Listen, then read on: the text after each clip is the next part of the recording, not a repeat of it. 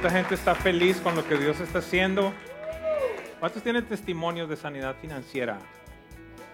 Uy, qué cantidad, impresionante. ¿Sabe algo? El tema de sanar nuestras finanzas no es eh, como el microondas. Hay muchas personas que se acercan y, y me dicen, es que imagínense, ya hace tres meses hice el presupuesto y empecé a hacer todo y no ha pasado nada. ¿Cuántos años te tomó llegar a la condición en la que estás? Pero, pero tenemos esta situación que pensamos que, que simplemente tomamos algunas decisiones y ya todo va a cambiar. No, ¿sabe algo? La sanidad financiera es un proceso.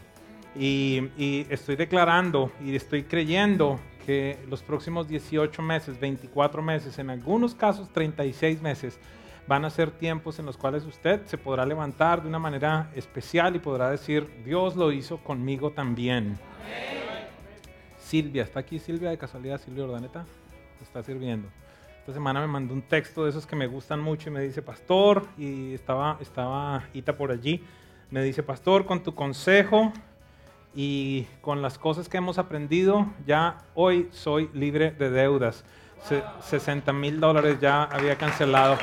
Así que le doy gracias a Dios porque tenemos cada vez más y más testimonios. Antes de empezar, quiero recordarle algo. Todo el proceso de la sanidad financiera tiene un principio.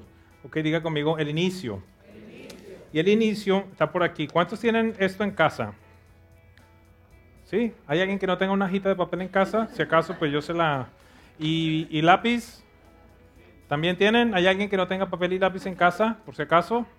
Ayúdenme, por favor, ayúdenme.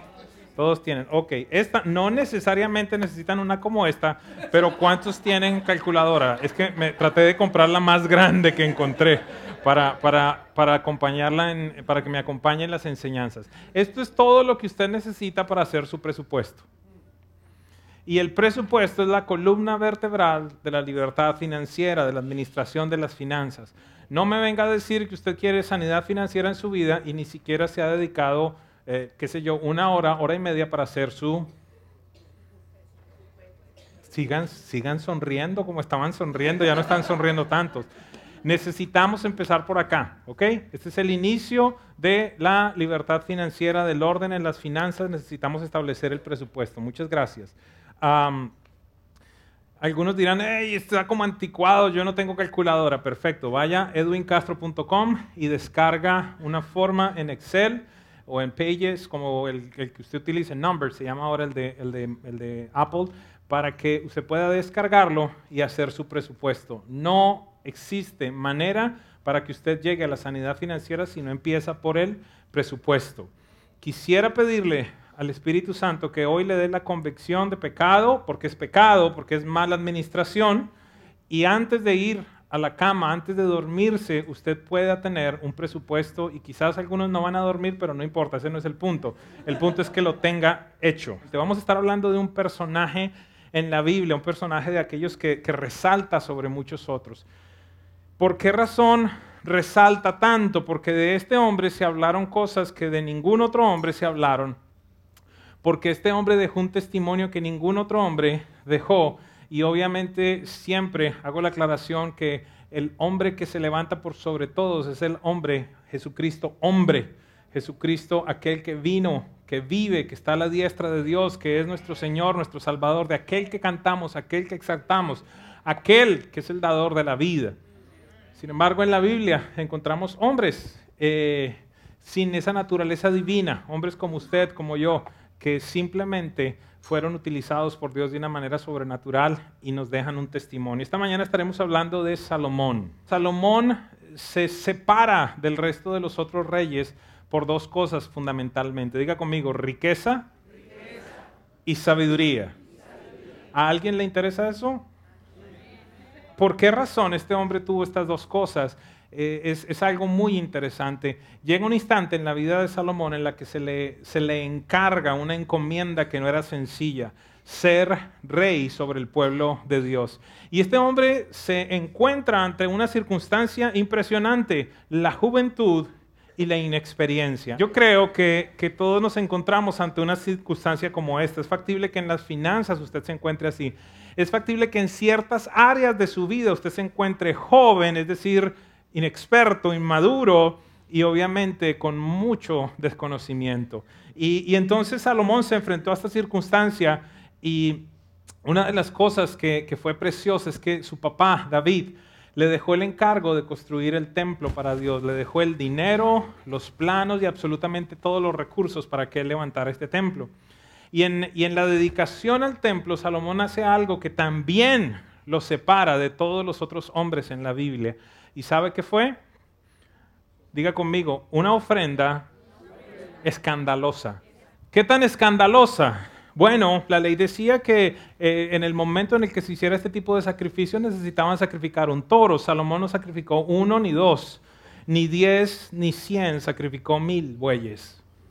22 mil ovejas. Yo no sé si usted se imagina el reguero de sangre nomás y cuánto tiempo se pasaron matando todos esos animales para dedicar el templo. Es la ofrenda, a mi manera de ver, más estrepitosa, extravagante que encontramos en la Biblia. Obviamente, sin comparar la ofrenda de nuestro Señor y Salvador Jesucristo en la cruz del Calvario. Diga conmigo, algunas ofrendas causan cosas en Dios.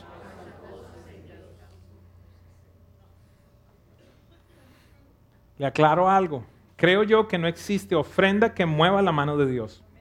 Creo que Dios no es el office boy, que, usted simplemente le da una ofrenda para que vaya y haga cosas como se vende desafortunadamente en, la, en la televisión, en la radio, en algunos ministerios. No lo es. Sin embargo, de igual forma vemos que algo sucedió con esta ofrenda. Pregúnteme, ¿por qué?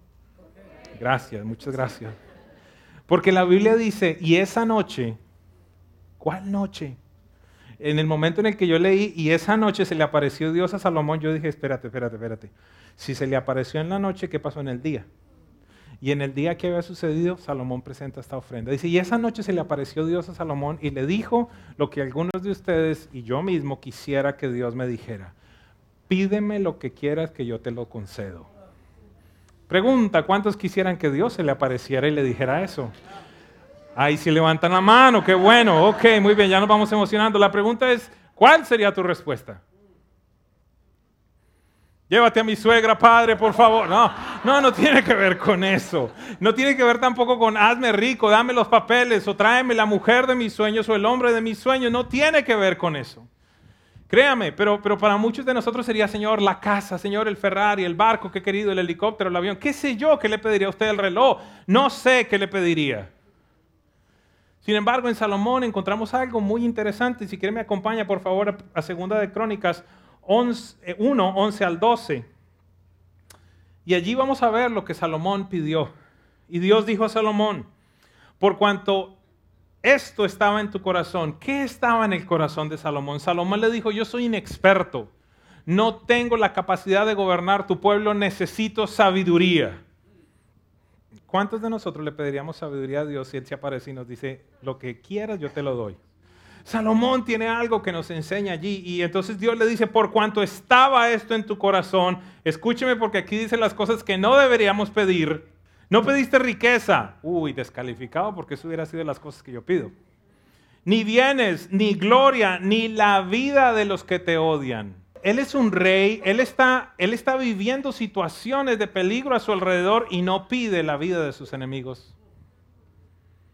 Porque hubiese sido una muy buena estrategia. Señor, extermina de una vez por todas a, todos estos paganos, a todos estos tipos malos y déjame gobernar en un pueblo que te ame. Ni siquiera eso pidió Salomón. Ni aún has pedido larga vida, sino que has pedido para ti sabiduría y conocimiento para gobernar a mi pueblo sobre el cual te he hecho rey. Sabiduría y conocimiento te han sido concedidos, porque pediste sabiduría y conocimiento, te lo voy a dar. Pero adicional a eso te daré riquezas y bienes y gloria tales como no las tuvieron ninguno de los reyes que fueron antes de ti, ni los que vendrán después de ti. Warren Buffett, Bill Gates son unos pobres al lado de Salomón. La Biblia dice que no existiría otro hombre más rico que Salomón después de él. ¿Por qué estoy haciendo tanto énfasis en esto? Para que entendamos que del personaje que vamos a hablar el día de hoy no era de uno que vivió una vida quebrada, financieramente hablando, sino fue de uno que produjo y produjo en gran manera. Pero, pero adicionalmente a esto, necesitamos entender que Salomón nos deja dos testimonios, dos libros muy especiales. Número uno, el libro de Proverbios. Es un libro que todo creyente debería saber, es un libro que todo creyente debería estudiar, es un libro que todo creyente debería memorizar. ¿Por qué razón? Porque Dios le concedió a Salomón sabiduría como a nadie más. El libro de Proverbios, escrito precisamente por él, es un tratado de sabiduría en el que encontramos consejo literalmente para cada aspecto de la vida. Hice un listado de algunas de las cosas, mas no de todas las cosas. Hay consejo en la relación de los padres con los hijos. Hay consejo para los padres específicamente, hay consejo para los hijos específicamente, para los esposos respecto a la necedad, a la inteligencia, al consejo de Dios, a la disciplina, a la honra, al orgullo, a la justicia, al egoísmo, a la soberbia, a la glotonería, a la necedad, a la corrección, a los pleitos, a la pureza, a la impureza. ¿Cómo hallar la felicidad? ¿Qué dice Salomón respecto a la pereza, al temor, respecto al corazón, a la diligencia, a la herencia, a la riqueza, a la deuda, a la vanidad?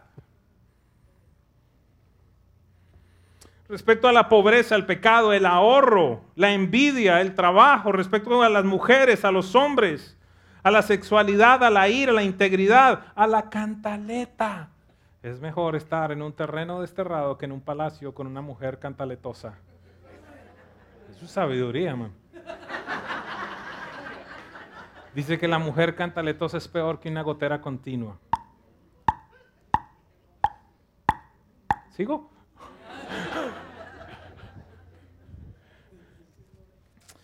Salomón nos enseña respecto al pecado, al ahorro, a la crianza, a la envidia, a la injusticia, al robo, a la terquedad, al ser prevenidos, al ser necios. Nos enseña de todo. En, esencia, este es un manual para aprender a vivir. Al tener 31 capítulos, el libro de Proverbios deberíamos usarlo como una herramienta para nuestro devocional diario. Si tiene 31 capítulos, deberíamos leer uno al día, por lo menos, adicional a lo que lees de la Biblia. O si nunca has tenido la oportunidad, deberías por lo menos empezar por allí.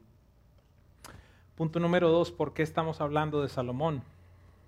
Porque hay evidencia de la efectividad de los consejos de Salomón de manera particular en el área financiera.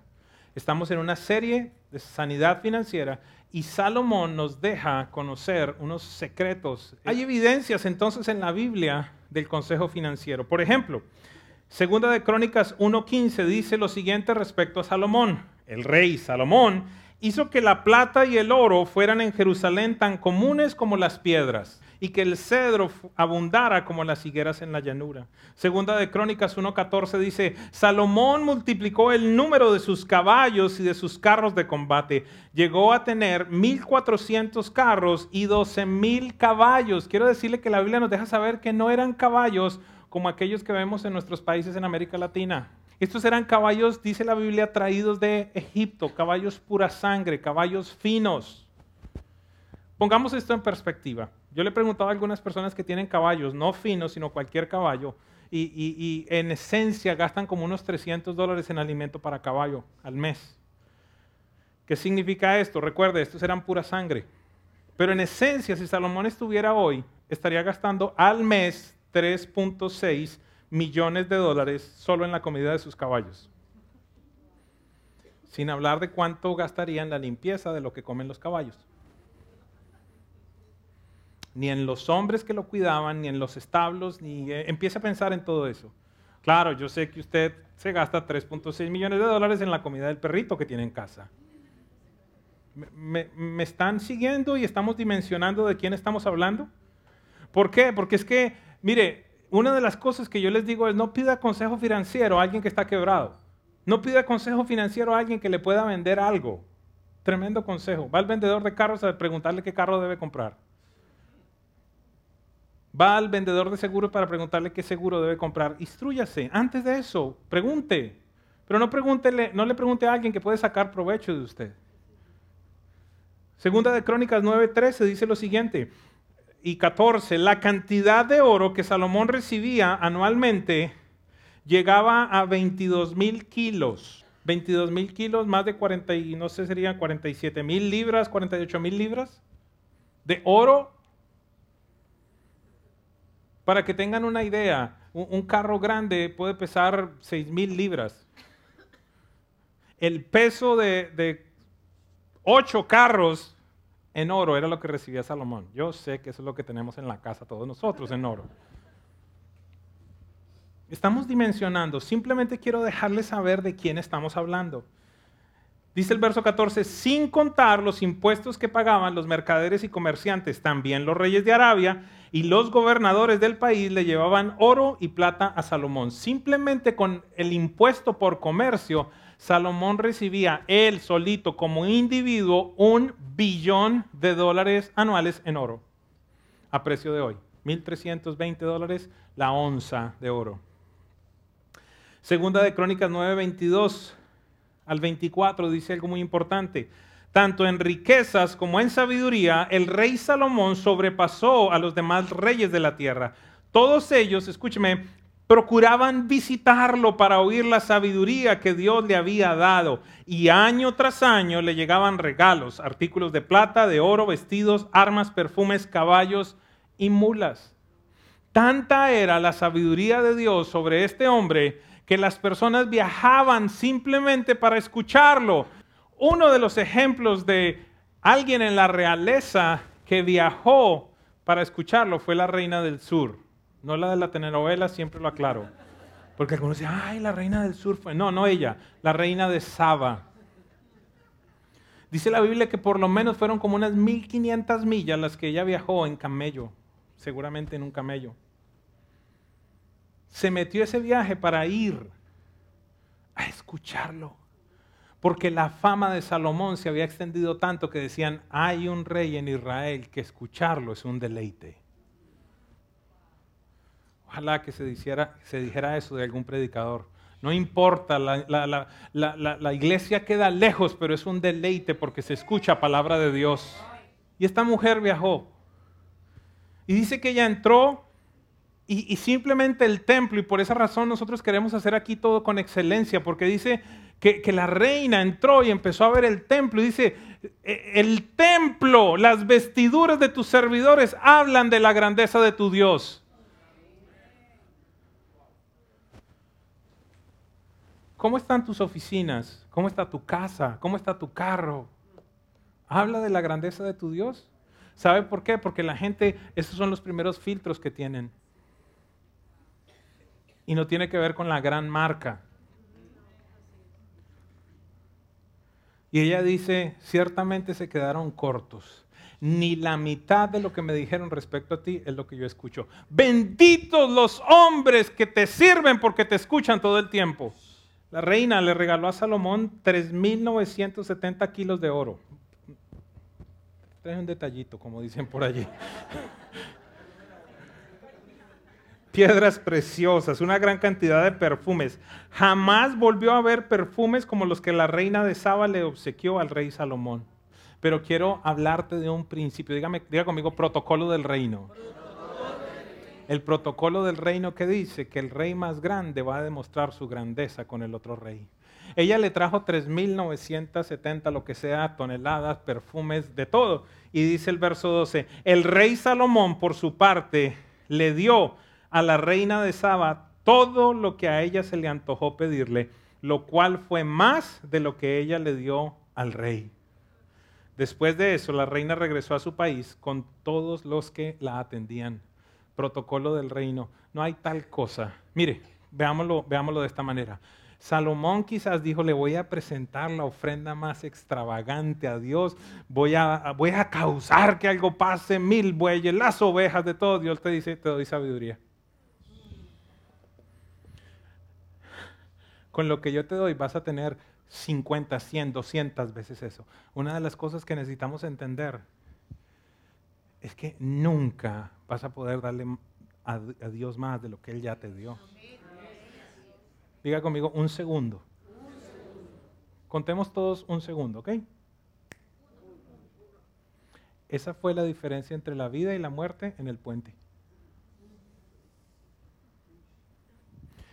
Y a ti y a mí se nos olvida que Dios nos guarda. A ti y a mí se nos olvida que, que en su misericordia tú puedes hacer... Se nos olvida. Mire, el diezmo es el alquiler por estar acá y el aire acondicionado.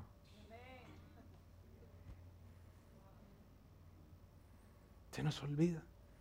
Y algunos pensamos que no, es que el Señor se ganó la lotería con, mire lo fiel que yo soy con el Señor. Y mire la ofrendota que yo le di. Dios te dice, hey, qué lindo. Primero acuérdate, yo soy el que te doy el poder para hacer las riquezas. Yo soy el que te sostengo, te cubro. No te ha tocado la enfermedad para que se te vaya la plata así. No te ha tocado la maldición.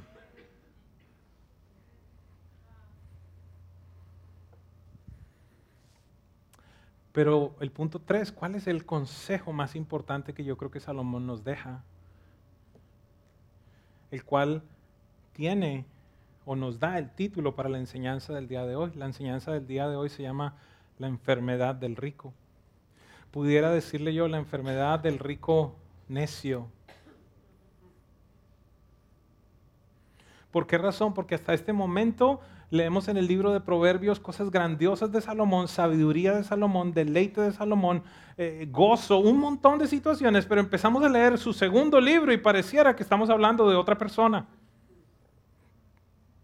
O, decimos, este, este está bipolar, tiene doble personalidad, algo le... ¿Dónde? ¿Qué pasó? Empieza Salomón el, libro de Eclesiastés con una pregunta en el versículo 3, en el capítulo 1 dice, ¿qué provecho le saca el hombre de afanarse tanto en la vida? Ya, ya desde allí ese es el inicio de las preguntas que empieza a hacer. Y aquí lo empieza a preocupar a uno. Continúa en el versículo 12 diciendo, yo, el maestro, Salomón hablando, reiné en Jerusalén sobre Israel y me dediqué de lleno a explorar e investigar con sabiduría todo cuanto se hace bajo el cielo. ¿Usted se imagina si Dios le dio sabiduría a este hombre? Yo, yo me imagino viendo una mariposa, viendo un árbol, viendo un pájaro, todo lo que Dios le revelaba.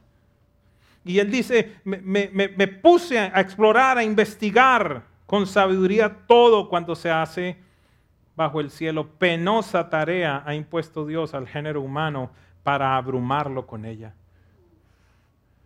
Yo me imagino Salomón viendo una abeja diciendo, espérate, porque es que es imposible que huele. Y Dios diciendo, pero yo hago que huele. Tanta sabiduría, tanta investigación como la de señor Hopkins que murió esta semana tratando de contestar la pregunta que nunca pudo. Y tan admirado y tan admirado y tan reconocido para terminar en desgracia porque nunca pudo comprender la sabiduría de Dios. Y Salomón continúa diciendo, he observado todo cuando se hace en esta vida y todo ello es absurdo. Es correr tras el viento, ni se puede enderezar lo torcido, ni se puede contar lo que falta. Verso 16, me puse a reflexionar, aquí me tienen. Salomón hablando con sinceridad, engrandecido y con más sabiduría de todos mis antecesores en Jerusalén, y habiendo experimentado abundante sabiduría y conocimiento, me he dedicado de lleno a la comprensión de la sabiduría y hasta conozco la necedad y la insensatez, pero aún esto es querer alcanzar el viento. Francamente, mientras más sabiduría, más problemas, mientras más se sabe, más se sufre. Y yo sé que algunos están diciendo, uy, mejor entonces no leo proverbios. No, no. ¿Qué es lo que sucede? Y esto, muchos de ustedes lo tienen que escuchar esta mañana y van a tener que tomar decisiones. Dice Salomón, porque el problema, ¿sabes cuál es? El problema no es cómo tú inicias, sino cómo vas a terminar. El problema del éxito no es obtenerlo, sino mantenerlo. De nada me sirve tener hoy por hoy siete años muy buenos, pero ¿qué va a pasar en 20 años acá en esta casa?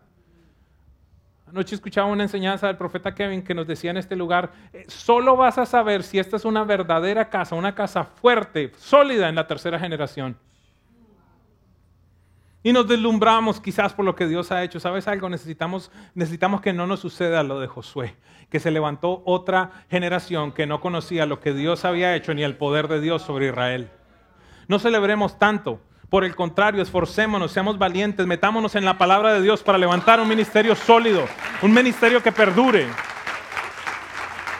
Y Salomón dice acá, el problema eh, de, de tanta sabiduría es que entre más sabiduría, más se sufre. ¿Sabes por qué razón? Porque una cosa es pecar sin saber y otra cosa es pecar conscientemente. Porque una cosa es no haber diezmado hasta este tiempo a seguir diezmando, a seguir sin diezmar en el tiempo por venir. Y entonces Salomón decía, lo, lo, más complicado es que Dios me revela y me revela y me revela y yo más alejado estoy de Él.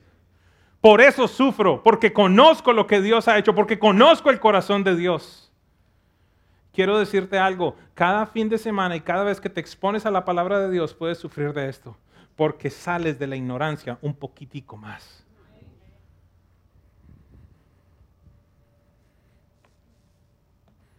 Continuando en el capítulo 2, allí entra aún en mayor depresión. Sí, aquel sabio, aquel rico. Empezando en el versículo 1 del capítulo 2, dice allí lo siguiente. Me dije entonces, vamos pues, haré prueba con los placeres y me daré la gran vida. Esta mañana y en este lugar y a través del internet personas que han tomado esta decisión personas que han conocido a Dios, personas que han visto la fidelidad de Dios. Dios les ha empezado a bendecir y en determinado momento empezaste a poner los ojos en otras cosas.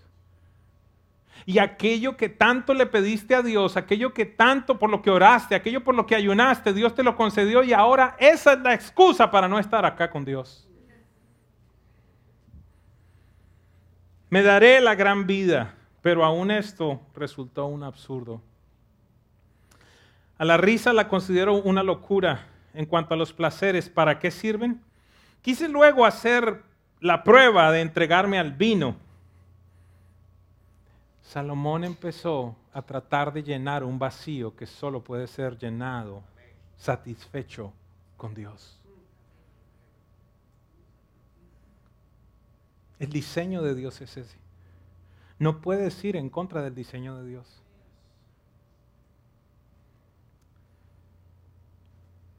Si bien mi mente estaba bajo el control de la sabiduría y de aferrarme a la necedad hasta ver qué de bueno encuentra el hombre en lo que hace bajo el cielo durante los contados días de su vida. Verso 4. Alguien se puede identificar. Realicé grandes obras, me construí casas, me planté viñedos, cultivé mis propios huertos y jardines y en ellos planté toda clase de árboles frutales.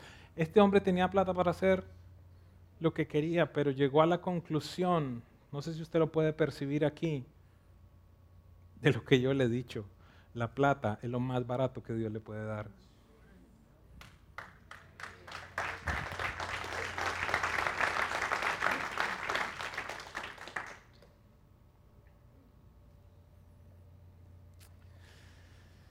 Me hice de esclavos y esclavas y tuve criados y mucho más ganado vacuno y lanar que todos los que me precedieron en Jerusalén. Amontoné oro y plata y tesoros que fueron de reyes y provincias. Me hice de cantores y cantoras y disfruté de los deleites de los hombres. Me formé mi propio harén.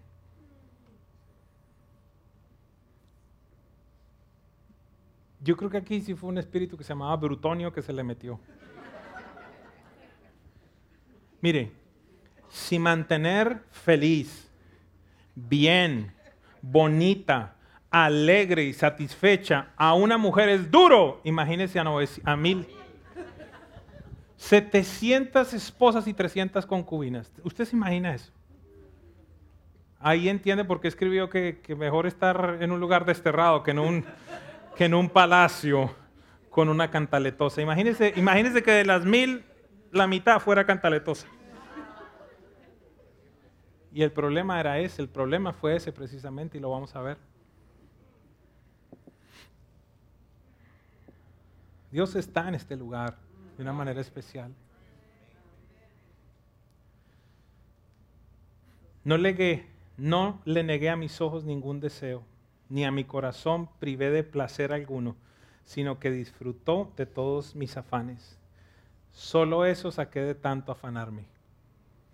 Yo no sé si usted ve la depresión, la tristeza, la falta de propósito.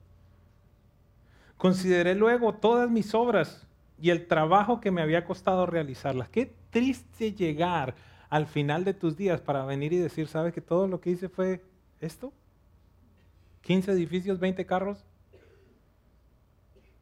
Esto es mi vida. Quiero dejarte saber que no hay entierros con trasteo. ¿O alguna vez has visto una carroza fúnebre con un U-Haul pegado? Se los vuelvo a retirar. Lo único que tú puedes llevar al cielo es almas.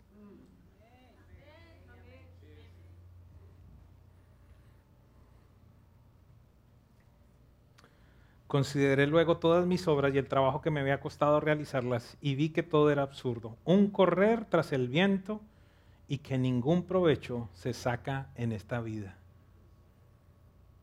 Muchos de nosotros pensamos que con dinero se resolverían los problemas que tenemos. Los problemas que tú tienes se resuelven con una persona que se llama Cristo.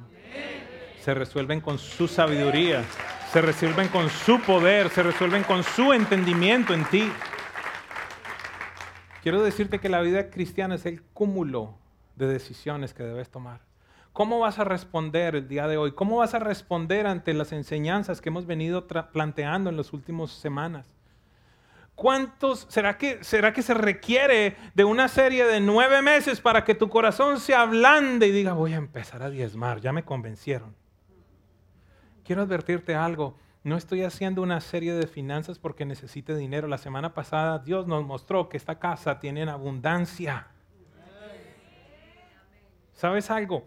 Cuando empecé todo este proceso de la serie, en determinado momento estaba orando y, pensando qué hacer y, viene un, nombre a mi cabeza y cuando llamo a esta persona, me dice, wow, sí, excelente, tengo toda una serie de predicaciones, si quieres las puedes usar. Y lo mejor de todo es que, que, llevamos a la gente para que al final de la serie recojamos la ofrenda más escandalosa que las personas le han dado a Dios.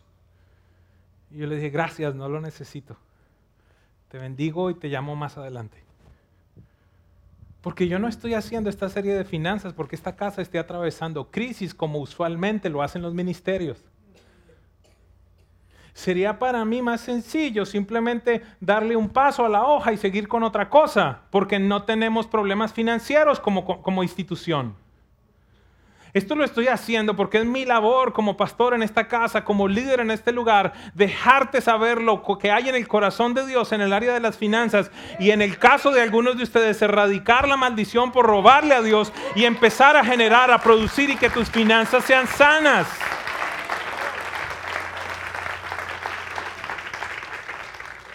vemos en el hombre más rico de toda la historia su fracaso. Vemos en el hombre que quiso todo y lo obtuvo, su fracaso.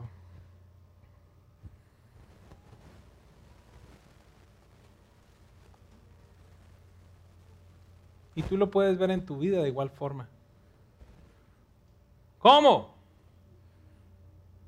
Tienes el iPhone, el iPhone 6 y sale el 7 si tuviera el 7. Y empieza a ahorrar. Y, ya llegó el día en el que pudiste comprar el 7 y salió el 8.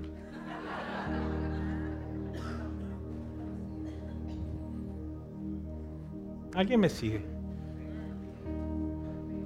Voy a comprarme un carro nuevo. En el momento en el que te subas en él ya no es nuevo. La casa de mis sueños, el barco de mis sueños, el helicóptero de mis sueños, qué sé yo. Ay, cuando me case. Ay, cuando tenga mi hijo. Ay, cuando, ay, cuando. Di conmigo, por favor, solo Jesús.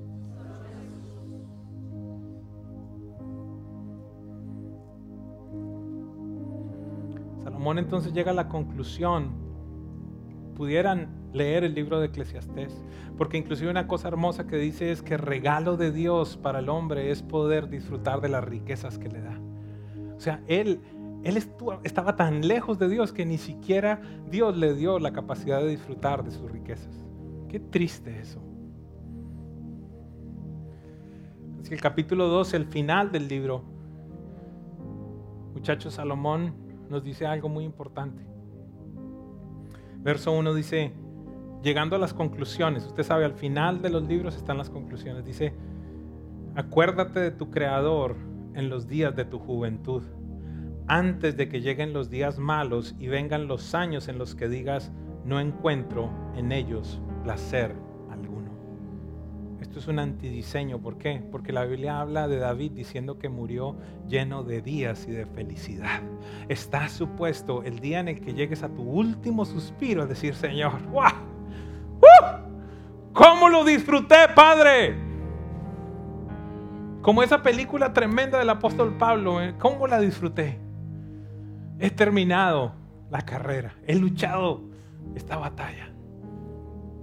Para mí está reservada la corona.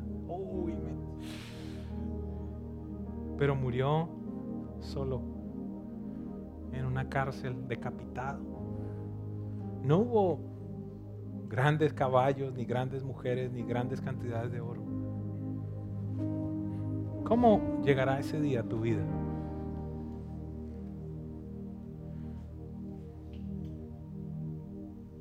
Verso 13, aquí culmina el relato. Mi conclusión final es la siguiente. Quiero hacerte énfasis en esto. El hombre más rico de la historia el hombre más sabio de la historia. Espíritu Santo, pon peso en estas palabras en este mismo instante. El hombre más sabio de la historia, el hombre más rico de la historia te dice, esta es mi conclusión final.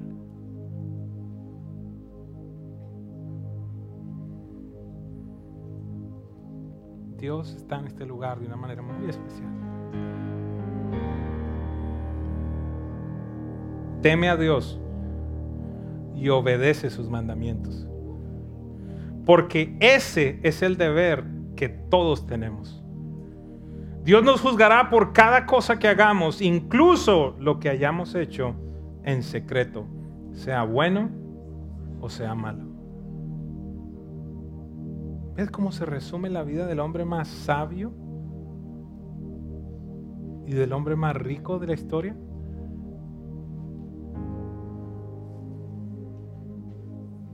Reitero, lo importante no es cómo empiezas, sino cómo terminas. Hablando del éxito, el punto no es obtenerlo, sino mantenerlo. El vacío del corazón humano solo lo puede llenar Jesús. La vida cristiana no es una carrera de 100 metros, es semejante a una maratón. El consejo de la palabra, palabra con P mayúscula, no puede ser reemplazado por la opinión humana. Cierro esta mañana explicándote por qué razón Salomón sufrió de esta enfermedad. Dios es tan perfecto, Dios es tan precioso, que saca al pueblo de Israel de la esclavitud, los lleva por el desierto, hace cosas portentosas, milagrosas, Y en el libro de Deuteronomio Él les advierte ciertas cosas. Porque iban a entrar a una tierra, una tierra donde les había prometido la prosperidad. Deuteronomio 17, 14 dice lo siguiente. Cuando tomes posesión de la tierra que el Señor, tu Dios te da, y te establezcas, si alguna vez dices, quiero tener sobre mí un rey que me gobierne, así como lo tienen todas las naciones que me rodean, Asegúrate de nombrar como rey a uno de tu mismo pueblo, uno que el Señor tu Dios elija. No aceptes como rey a ningún forastero ni extranjero. Verso 16, aquí empieza el corazón de Dios a mostrarse. El rey no deberá adquirir gran cantidad de caballos. ¿Cuántos caballos tenía Salomón? ni hacer que el pueblo vuelva a Egipto con el pretexto de aumentar su caballería, pues el Señor te ha dicho no vuelvas más por ese camino. ¿De dónde eran los caballos de Salomón?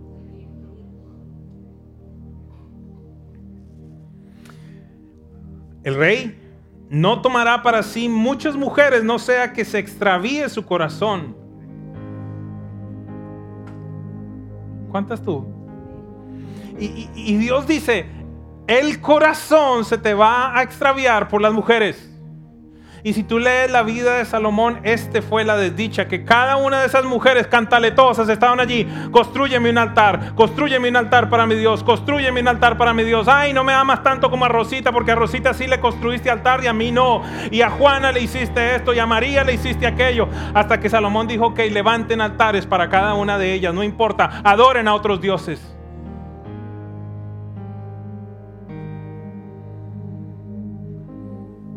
Tenga muchas mujeres, no sea que se desvíe su corazón. Qué bueno que en el Nuevo Testamento es tan claro y nos dice el que está en la iglesia, el obispo, el anciano, debe ser marido de una sola mujer.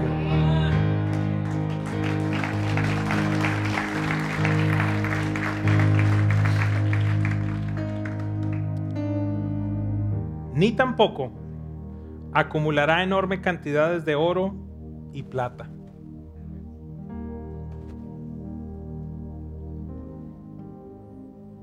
Cuando el rey tome posesión, mire el verso 18 que es el consejo que en este día Dios te da a ti, iglesia, y Dios me da a mí. Cuando el rey tome posesión de su reino, ordenará que le hagan una copia del libro de la ley que está al cuidado de los sacerdotes levitas. Verso 19, esta copia la tendrá siempre a su alcance, no empolvada en la casa No como le ocurrió a Ezequías o, o, Cosías, no me acuerdo. Que en determinado momento empezaron a limpiar el templo y en determinada instancia dijeron, wow, ¿y este libro qué será? Y lo desempolvaron y se lo llevaron al rey. Y el rey que tuvo que hacer, Dios mío, esta es la palabra de Dios, esto era lo que Dios quería que nosotros hiciéramos. La Biblia perdida en el templo, ni los sacerdotes sabían que estaba allí. Dice él, tendrá una copia del libro de la ley a su alcance y la leerá todos los días de su vida. Así aprenderá a temer al Señor su Dios, cumplirá firmemente todas estas palabras de la ley y sus preceptos, no se creerá superior a sus hermanos, ni se apartará de la ley en el más mínimo detalle. Y junto con su descendencia reinará por mucho tiempo sobre Israel. Este pequeño consejo Algunos de ustedes leen más libros sobre cómo acumular riqueza que la palabra de Dios. Algunos de ustedes leen más libros cristianos que la palabra de Dios. Algunos de ustedes van a comprar mi libro para decir, bueno, es más chiquito que leerme el libro de Proverbios.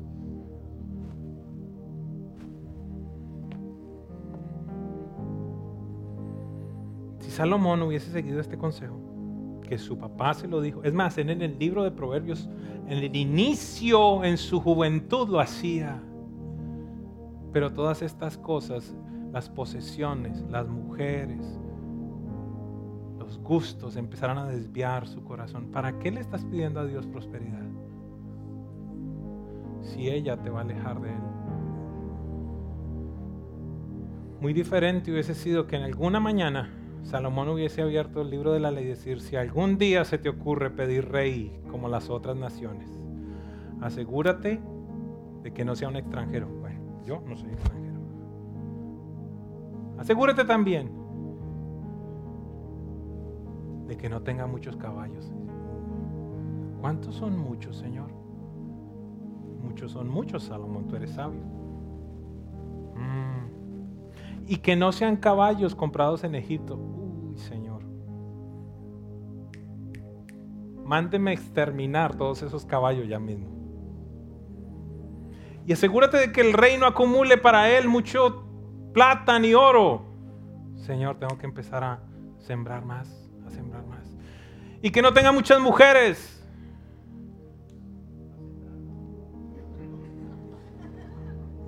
Mírame acá.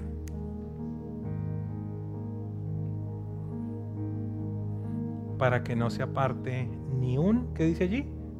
Ni un poquitito la ley. ¿Cómo no vas a apartarte de la ley si no la lees?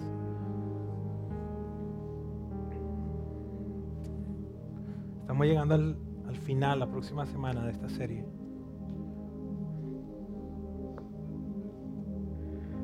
Y Dios desea sanar tus finanzas.